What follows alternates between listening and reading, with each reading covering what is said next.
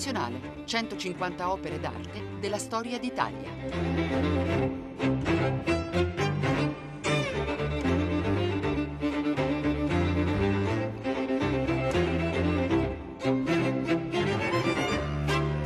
Buongiorno, da Luca Scarlini dal Museo Nazionale di Radio 3.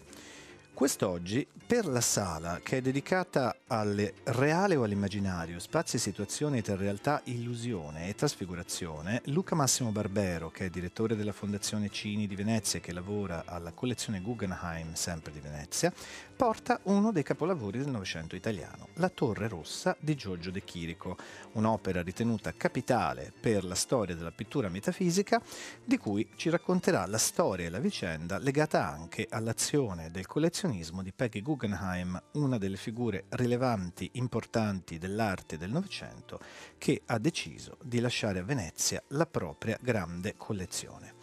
Al momento, peraltro, la collezione Guggenheim ha una mostra che è in corso che si intitola Postwar Era, una storia recente curata proprio da Luca Massimo Barbero, in cui vi sono due omaggi a due artisti americani, Jack Tworkov e Claire Falkenstein, che hanno lasciato nel mondo dell'espressionismo astratto una propria visione particolare che è testimoniata dalla collezione. Specialmente Claire Falkenstein è l'autrice del famoso cancello con i vetri che accoglie i visitatori all'ingresso e che quindi è un'immagine forte della collezione Guggenheim, dove vi sono questi vetri che brillano al sole, che sembrano gioielli e pietre preziose, e vi è un approfondimento in questa mostra che si è inaugurata il giorno 23 gennaio del 2016 e che chiuderà il 4 aprile. Collezione Guggenheim, quindi una collezione importante dell'arte del Novecento, secondo la visione di Peggy Guggenheim, che è stata collezionista e gallerista e che quindi ha anche commerciato con queste opere, come è noto e come è stato studiato e analizzato sia negli Stati Uniti sia da noi. Qui si inizia il racconto e la parola a Luca Massimo Barbero.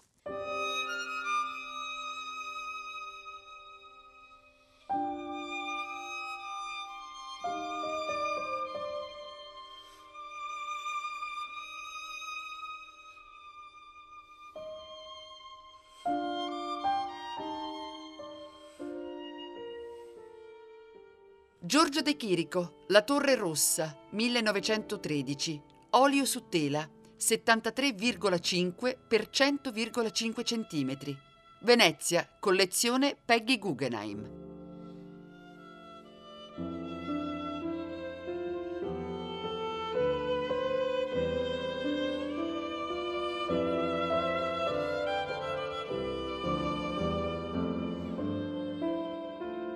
La Torre Rossa di Giorgio De Chirico è effettivamente uno dei quadri che riassume nell'inizio della carriera del pittore metafisico per eccellenza, anche se si chiamava il pittor classicum, insomma, riassume tutti i suoi temi, ma devo dire anche germinalmente presenta proprio i grandi momenti della pittura metafisica. Primo fra tutti, già il titolo, viene chiamato La Torre Rossa o spesso anche La Torre Rosa. È un quadro di estrema, come dire, sintetica solitudine, di grande linearità e allo stesso tempo è pieno di enigmi. Insomma, questo quadro è di fatto uno dei grandi emblemi della pittura italiana nelle sue grandi così ambizioni di essere d'avanguardia, insomma, che ovviamente e non casualmente non viene dipinto in Italia, ma viene dipinto proprio a Parigi nel 1913. È un quadro relativamente piccolo, sono 75 centimetri per 1 metro e 1 centimetro, e diciamo si adatta nella sua misura a quelle tele che De Chirico, appena arrivato in un qualche modo a Parigi, riesce a dipingere nella casa che la madre ha trovato per lui e per il fratello Alberto, che in un qualche modo si appresta a cercare di diventare musicista. Quindi sono questi quadri da studio, ma sono quadri domestici, destinati in un qualche modo ad apparire ai salon francesi, ma anche e ovviamente destinati a poter essere venduti nelle gallerie che ancora in un qualche modo cercano di rappresentare gli artisti vendendo loro dei quadri da cavalletto. Ecco, Forse il destino di questo quadro domestico straordinario, lo vedremo poi descrivendolo, è proprio racchiuso anche in dov'è conservato, in una casa, in un palazzo incompiuto della Venezia sul Canal Grande, di una collezionista americana che è Peggy Guggenheim, che lo conserva nella sua casa prima newyorkese e lo trasporta nell'immediato secondo dopoguerra a Venezia, come una sorta di piccolo tesoro del pittore metafisico, e ancora oggi lì, in questa sala straordinaria che guarda il Canal Grande vicino al caminetto, una sorta di grande finestra metafisica che Peggy Guggenheim ama molto.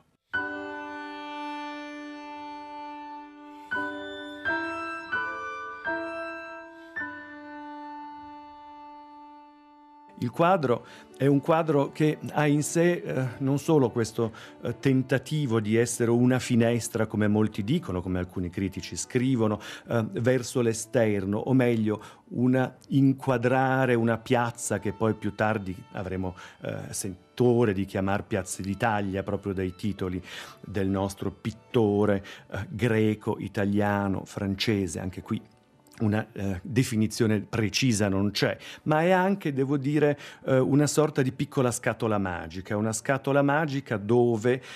su un suolo forse ancora di terra battuta, di un'ocra molto lieve, quasi trasparente, liquida, data come se fosse un piccolo fango diventato inchiostro, appunto su questo suolo così messo in salita, una piccola piazza in fondo antica, o forse di un tempo che non sappiamo descrivere,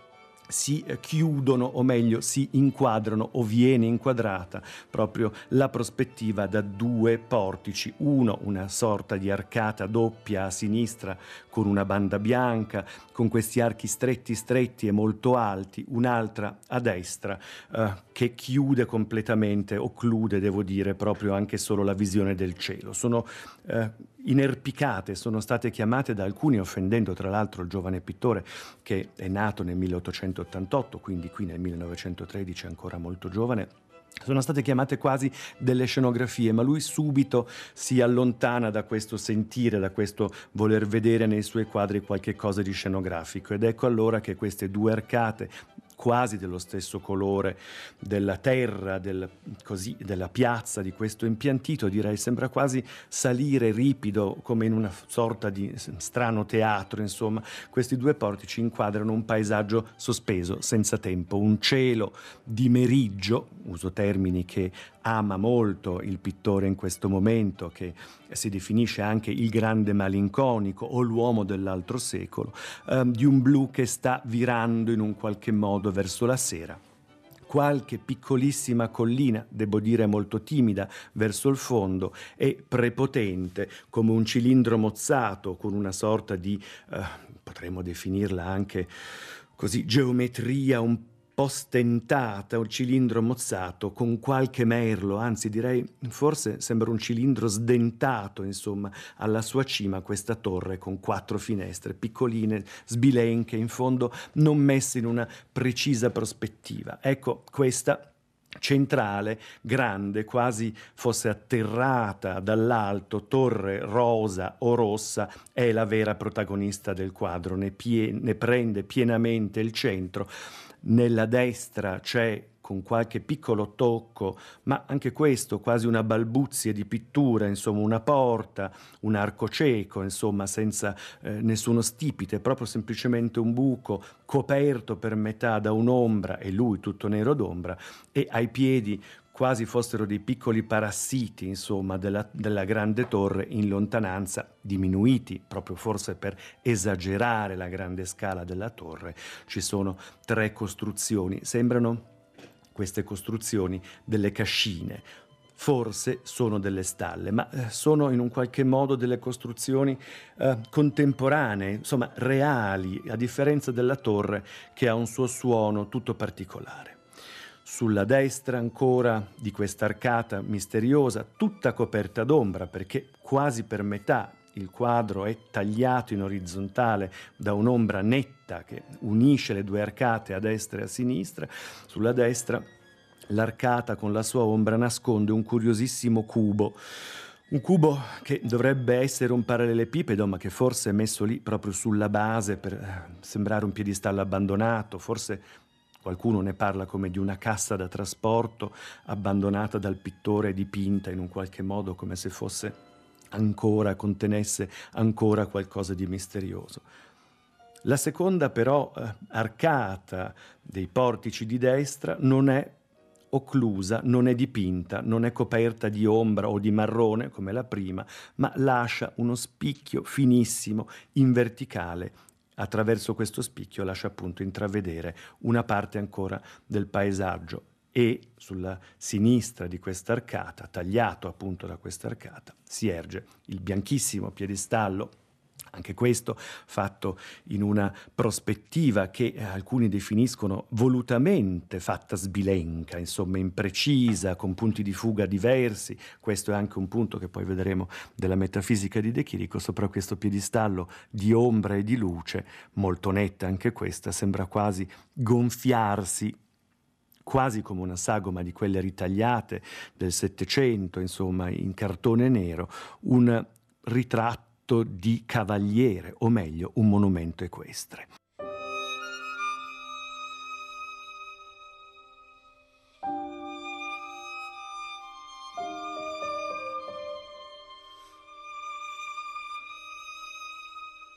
Peggy Guggenheim vede questo quadro nel 1941 a New York in una galleria che si chiama Big New, e un amico carissimo glielo aveva consigliato, temendo addirittura che questi lo comprasse prima di lei. Peggy corre in galleria e lo fa proprio, entrando in possesso assolutamente di uno dei capolavori proprio di inizi della pittura metafisica, che guarda caso dalla Francia era passato in Italia, poi di nuovo in Francia e poi negli Stati Uniti, e dagli Stati Uniti Peggy Guggenheim lo riporta in Europa, in quell'Italia in cui lui non è mai stato ovviamente dipinto e non era mai stato in precedenza prima del 1947. È un quadro con una storia straordinaria, ma che riassume appunto anche un po' la vita di questo pittore che in questi anni, il 1912 e 13, dipinge pochissimo. Lo espone,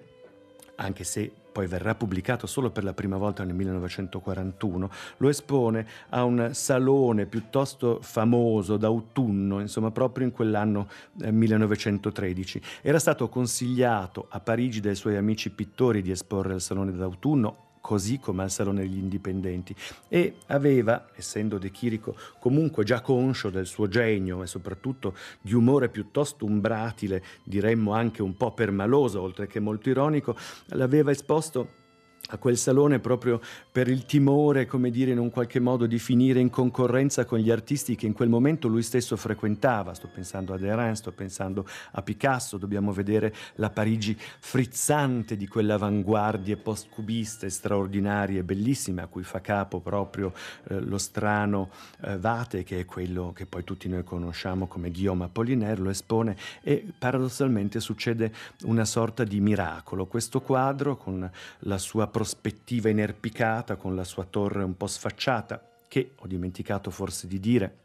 per chi lo vorrà vedere in questa descrizione, forse effettivamente fa parte di queste torri, ma ricorda anche in una fotografia ottocentesca un po' il mausoleo di Cecilia Metella, l'idea di qualche tomba romana abbandonata sul ciglio di una strada fra la roccia appunto e il fango. Dicevamo, lo espone e succede qualche cosa di assolutamente miracoloso che presento proprio attraverso alcune parole dello stesso De Chirico, quando dice che nel 1913 esposi al Salon d'Automne per la seconda volta e vendei un quadro. Era la prima volta nella mia vita che vendevo un quadro, e l'acquirente era un signore di Le Havre, un uomo anziano che si chiamava Olivier Senn. Come prezzo credo che avessi dichiarato alla segreteria dell'esposizione 400 franchi. Una mattina, mentre stavo in casa, venne la domestica a dirmi che un signore, di nome Senn, desiderava parlarmi. Risposi che entrasse e così conobbi il primo acquirente delle mie pitture.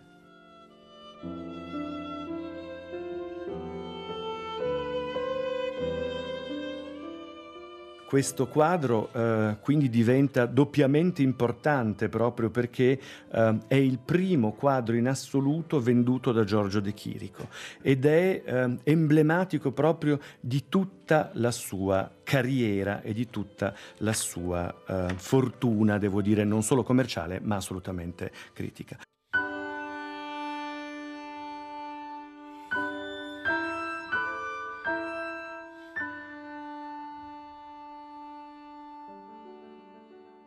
Per la sala del reale o dell'immaginario, spazi e situazioni tra realtà, illusioni e trasfigurazioni, la porta d'ingresso è sempre la stessa, museoradio3.rai.it, con l'immagine, la Torre Rossa di Giorgio De Chirico, di cui ci parla Luca Massimo Barbero, commenti, informazioni e bibliografia di approfondimento e riferimento.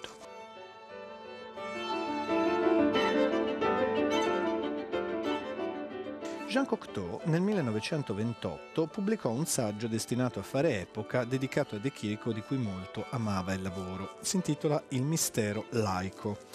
e nel lavoro, che è appunto un saggio di critica indiretta, cioè pone De Chirico a paragone con altre figure facendo una serie di osservazioni,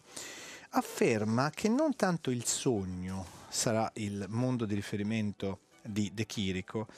ma piuttosto il sonno. Dice infatti così: all'infuori di una certa aria solenne, i quadri di De Chirico nulla prendono in prestito dal sogno, piuttosto le sue tele sembrano dormire e non sognare affatto. Ho apprezzato che un giovane pittore, Christian Berard, abbia dipinto un dormiente anziché seguire la moda e dipingere un sogno. L'uomo che dorme e non sogna, o che sogna troppo profondamente per ricordare i suoi sogni, mi commuove molto. I sogni sono la letteratura del sonno. È ovvio che tanto Cocteau quanto De Chirico prendevano da subito le distanze dai surrealisti. Su YouTube si può vedere un'intervista particolarmente polemica e virulenta del maestro in gran forma all'inizio degli anni 70, in cui dice all'intervistatore Rai: io i surrealisti li vedevo, non mi stavano simpatici, non li frequentavo. E altrettanto dice del suo fratello illustre Alberto Savinio, che li avrebbe visti ma non ne avrebbe certo condiviso né ideali né territori di rappresentazione. De Chirico rimane uno degli artisti maggiori del Novecento e senz'altro opere come La Torre Rossa sono state spesso imitate, prese appunto di riferimento o fortemente anche criticate dai detrattori.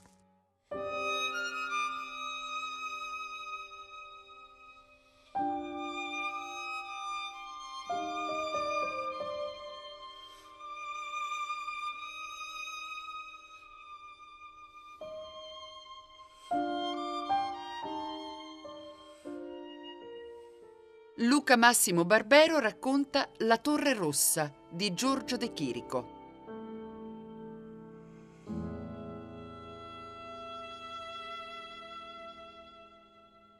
Vorrei tornare però momentaneamente a questa tela di un metro, appunto, a questa finestra occlusa, proprio per invece approfondire alcune cose, le cose metafisiche,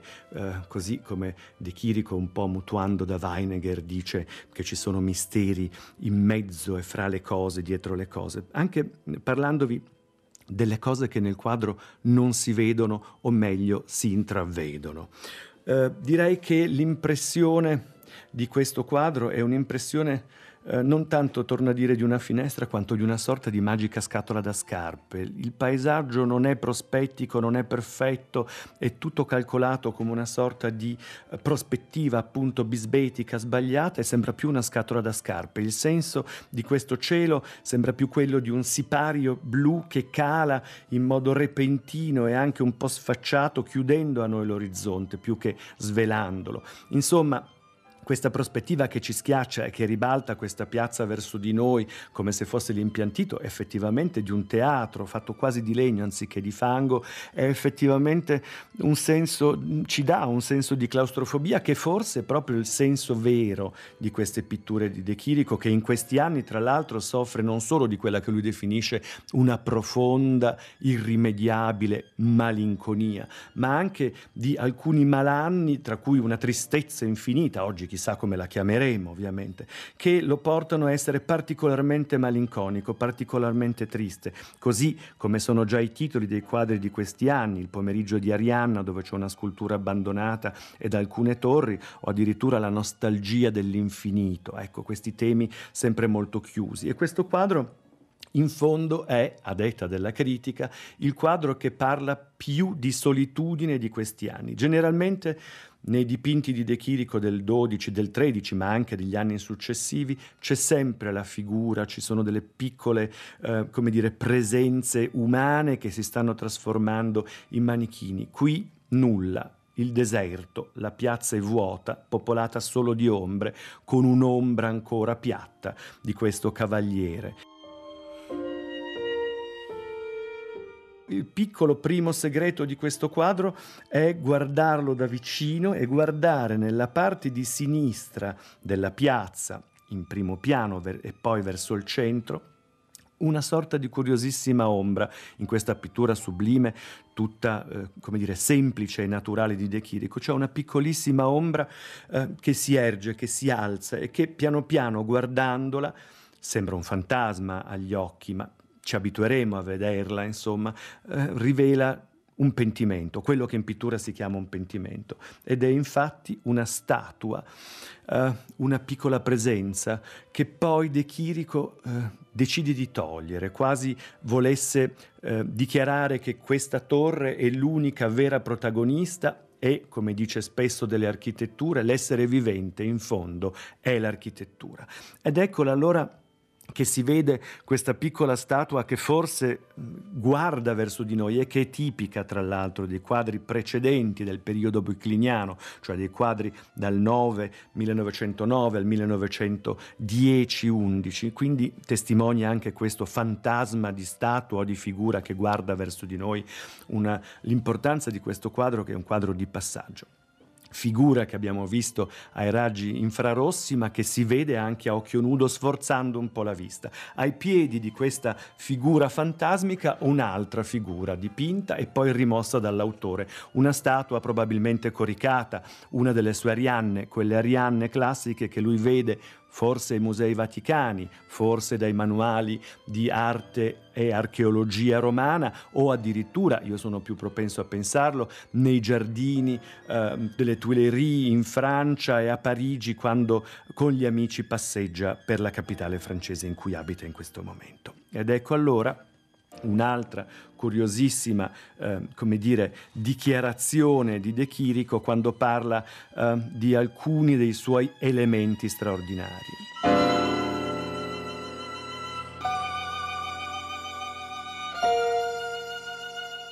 Scrive proprio nel 1913, teoricamente nel mese di giugno, e quando quindi sta dipingendo questo dipinto: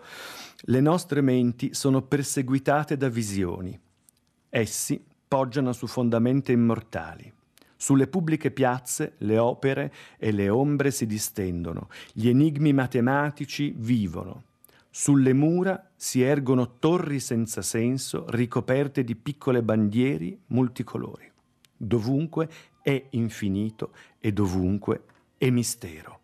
Dopodiché, parlando appunto e scrivendo, perché De Chirico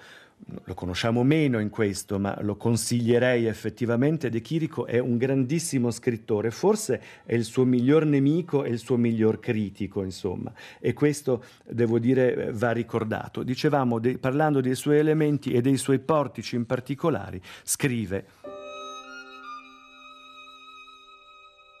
non esiste niente di simile all'enigma dell'arcata inventata dai romani. Una strada, un arco. Il sole sembra diverso quando sommerge di luce un muro romano. In tutto ciò c'è qualcosa di più misteriosamente triste che in ogni possibile architettura francese. E anche di meno crudele. L'arcata romana è una fatalità.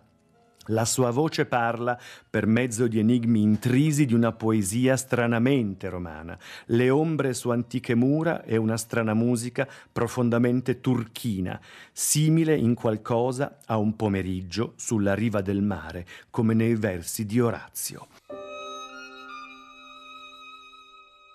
Ecco allora che capiamo come questi quadri parlino sia di contemporaneità, di grande mistero, di avanguardia, ma anche ovviamente di tutta quella cultura classica di cui Giorgio De Chirico, nato da genitori italiani, Evaristo, l'ingegnere delle ferrovie, elemento altro quello del treno che spesso ritorna nei suoi dipinti, fiorentino, Evaristo De Chirico, e soprattutto Gemma Cervetto, la cosiddetta mamma tentacolare importantissima per entrambi questi figli, genovese, chiamata appunto la centauressa dai figli, in questo caso da Alberto Savinio, che diventerà poi scrittore e che quindi li fa crescere prima a Volos e ad Atene, poi a Monaco di Baviera, poi li riporterà in Italia per breve tempo a Milano. Nel 1911 il giovane De Chirico, che vuole raggiungere la madre e il fratello a Parigi, sosta a Torino, e da Torino vedrà proprio quelle stranissime viste prospettiche nella città metafisica per eccellenza, dove appunto, e che gli faranno appunto scrivere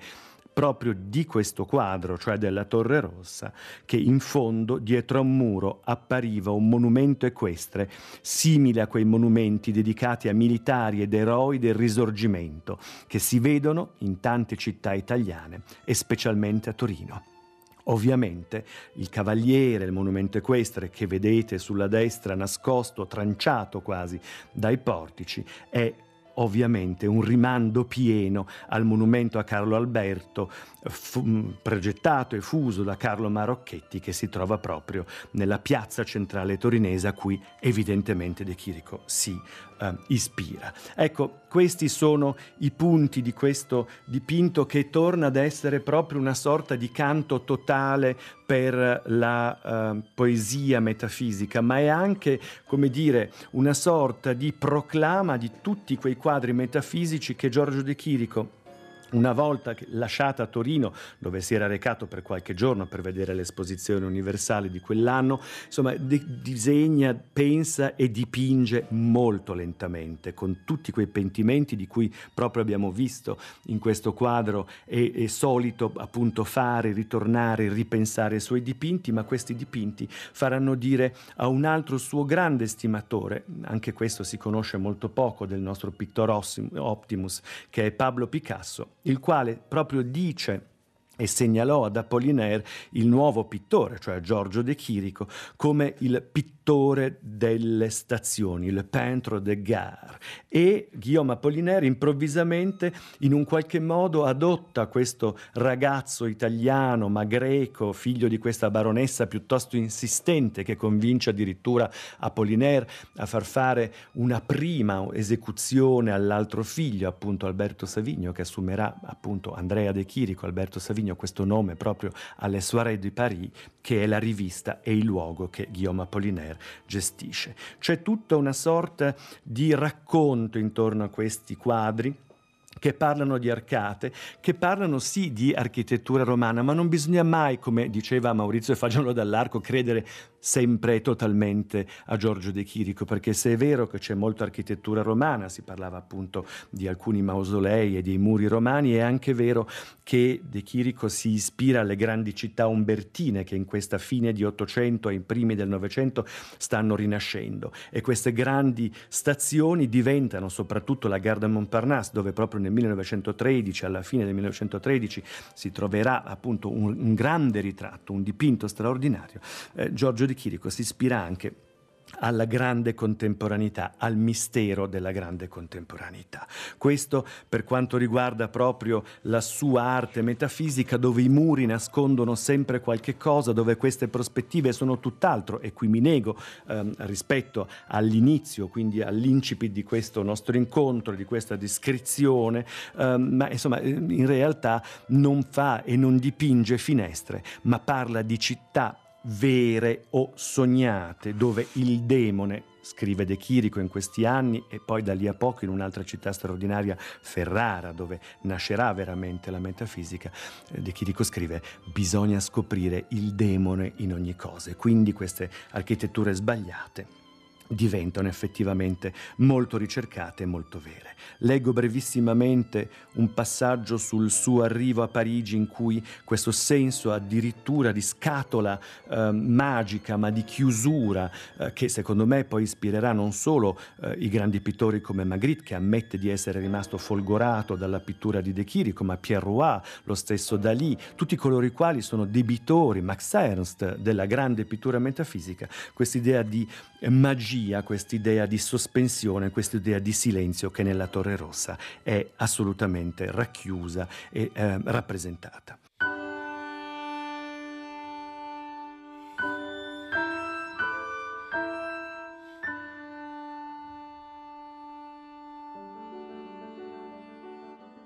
Giorgio De Chirico era anche scrittore, oltre che artista. Come è noto, ha pubblicato un romanzo importante come Ebdomero, un'altra prosa narrativa rilevante come Il viaggio di Monsieur Dudron, ma ha anche scritto queste Memorie della mia vita, in cui racconta la sua visione della sua esistenza, naturalmente manipolando spesso i dati. Il libro è uscito nel 1962 e qualche anno fa ne è uscita un'edizione critica presso Bompiani nelle opere raccolte di Giorgio De Chirico per le cure di Andrea Cortellessa. Quando i De Chirico vanno a Parigi, luogo in cui la Torre Rossa viene creata, e notoriamente De Chirico sono una madre gemma, intraprendente, geniale, lucidissima, che vuole valorizzare nel modo più perfetto i suoi straordinari dioscuri, e naturalmente il fratello Alberto e tutti insieme debbono prendere la via. Quello che è chiaro è che Parigi sarà il luogo della affermazione, e qui proprio la Torre Rossa, ricorda De Chirico, come accenna Luca Massimo Barbero, è il primo quadro venduto. Di fatto c'è questo momento in cui questo signore, chiamato Olivier Senn, gli aveva dato la conferma che la sua opera aveva interlocutori immediatamente. Ecco che l'offerta che venne fatta era 250 franchi. Scrive così De Chirico nelle Memorie della mia vita. Era la prima volta che qualcuno mi offriva del denaro in cambio di una mia pittura. Ero molto emozionato e lusingato, e di colpo il signor Senn mi sembrò oltremodo simpatico. Mi sembrò anche molto intelligente. È assolutamente diverso da tutti gli altri uomini. Accettai l'offerta mentre pensavo che il signor Senn avrebbe ottenuto assolutamente lo stesso risultato anche senza venire a trovarmi ed invitarmi a colazione, e addirittura offrendomi molto meno. Quindi un'opera simbolica, prima opera venduta, che poi avrà una sua vasta circolazione arrivando a Peggy Guggenheim.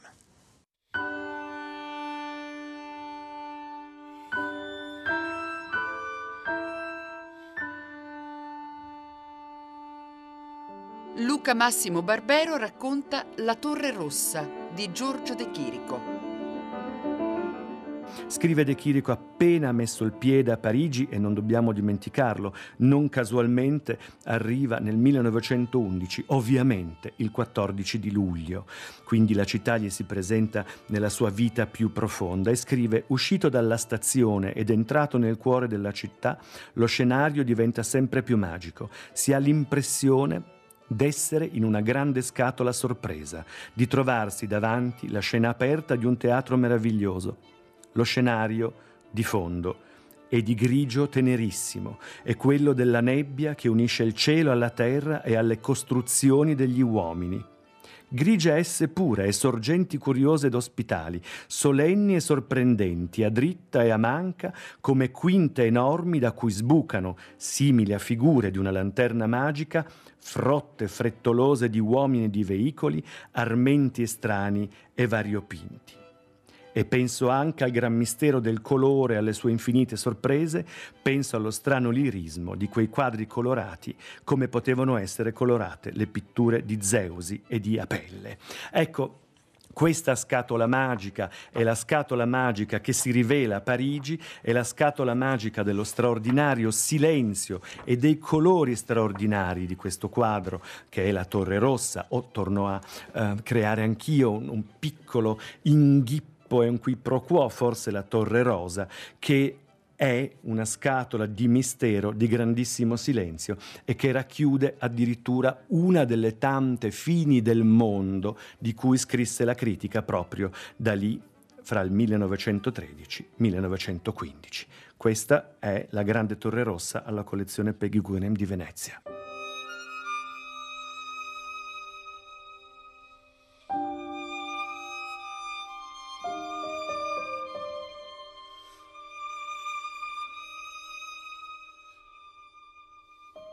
Per un itinerario effettivo e per quindi riuscire ad apprendere, conoscere e, devo dire, divorare con gli occhi gli errori prospettici e i grandi suggerimenti, insomma, di Giorgio De Chirico, soprattutto nel suo periodo metafisico, anche se lancerei una tentazione. I grandi critici, soprattutto Breton, che addirittura disse che De Chirico morì nel 1919 o 17, insomma, dopo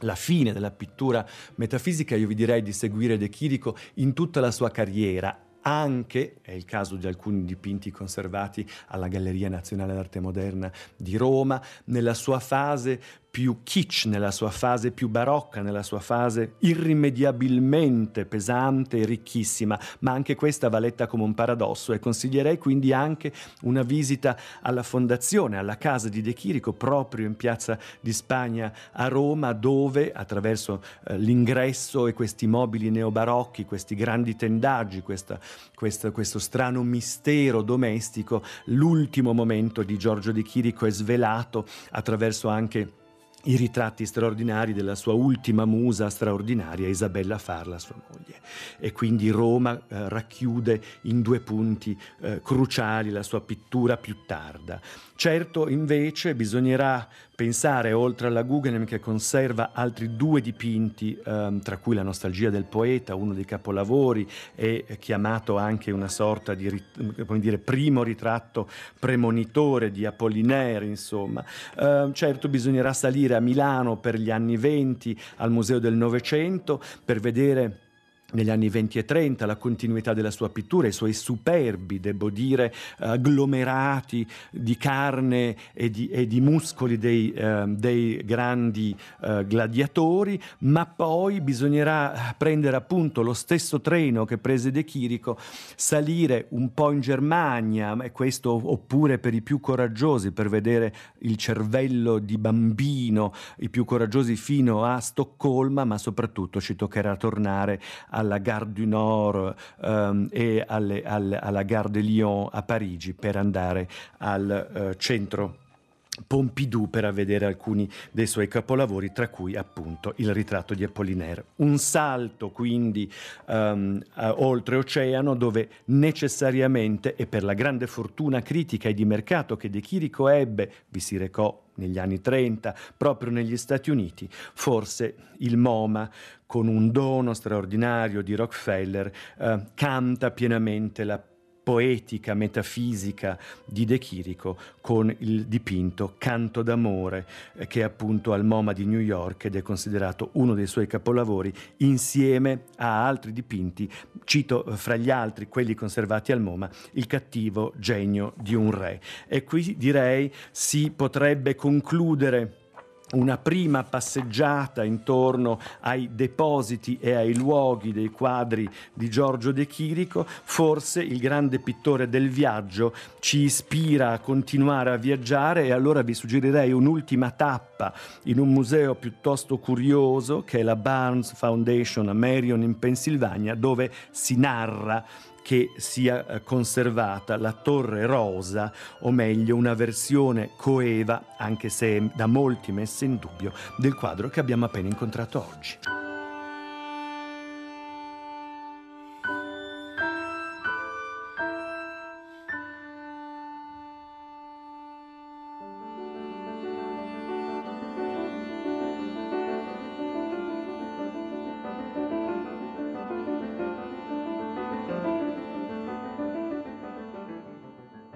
Per la sala del reale o dell'immaginario, spazi e situazioni tra realtà, illusioni e trasfigurazioni, Luca Massimo Barbero ci porta alla Torre Rossa di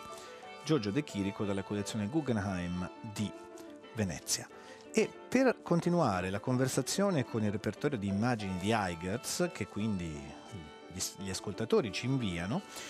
questo De Chirico è perfetto in correlazione a una immagine che ci manda Giorano, questo è il nome della firma dell'associato Eigers, proprio dalla collezione Guggenheim, dove si vedono due opere famose di area surrealista, La femme gorgée, La donna squartata di Giacometti e L'Empire des Lumières, L'impero delle luci di Magritte. Sono opere della stessa collezione, la collezione Guggenheim naturalmente ha una sua vicenda molto rilevante, poi sono giunte oltre al nucleo principale delle opere collezionate dalla grande dama americana anche altre collezioni nel tempo, e proprio l'arte intorno al surrealismo ha una sua presenza particolarmente rilevante. È noto che De Chirico al surrealismo non voleva essere associato in alcun modo, ma vi è per forza una sorta di legame che i surrealisti stessi, specialmente Magritte, hanno spesso ribadito dicendo che loro amavano moltissimo la pittura prima metafisica e odiavano la pittura seguente, quella dei gladiatori, che invece De Chirico ovviamente difendeva a spada tratta. La collezione Guggenheim è una visione sul Canal Grande e si è trovata nella collocazione che già era stata resa celebre dalla marchesa Casati Stampa, regina delle mondanità all'inizio del Novecento, che aveva dimorato poco prima della Prima Guerra Mondiale, e Peggy Guggenheim la fece propria con quel cavallo con cavaliere di Marino Marini che domina il Canal Grande e che della collezione rimane l'ambasciatore, la prima carta da visita. Qui si conclude il racconto di quest'oggi per la Sala del Reale e dell'Immaginario, a cui Luca Massimo Barbero ha portato La Torre Rossa di Giorgio De Chirico dalla collezione Peggy Guggenheim di Venezia, e per una suggestione musicale, ovviamente, De Chirico viene sempre associato, come accade anche nell'occasione della mostra sulla metafisica ferrarese che si tiene in questi tempi al Palazzo dei Diamanti a Ferrara, a Gianfrancesco Malipiero, e sia quindi a lui che facciamo riferimento per un commento musicale con Le pause del silenzio per orchestra. Un saluto da Luca Scarlini dal Museo Nazionale di Radio 3.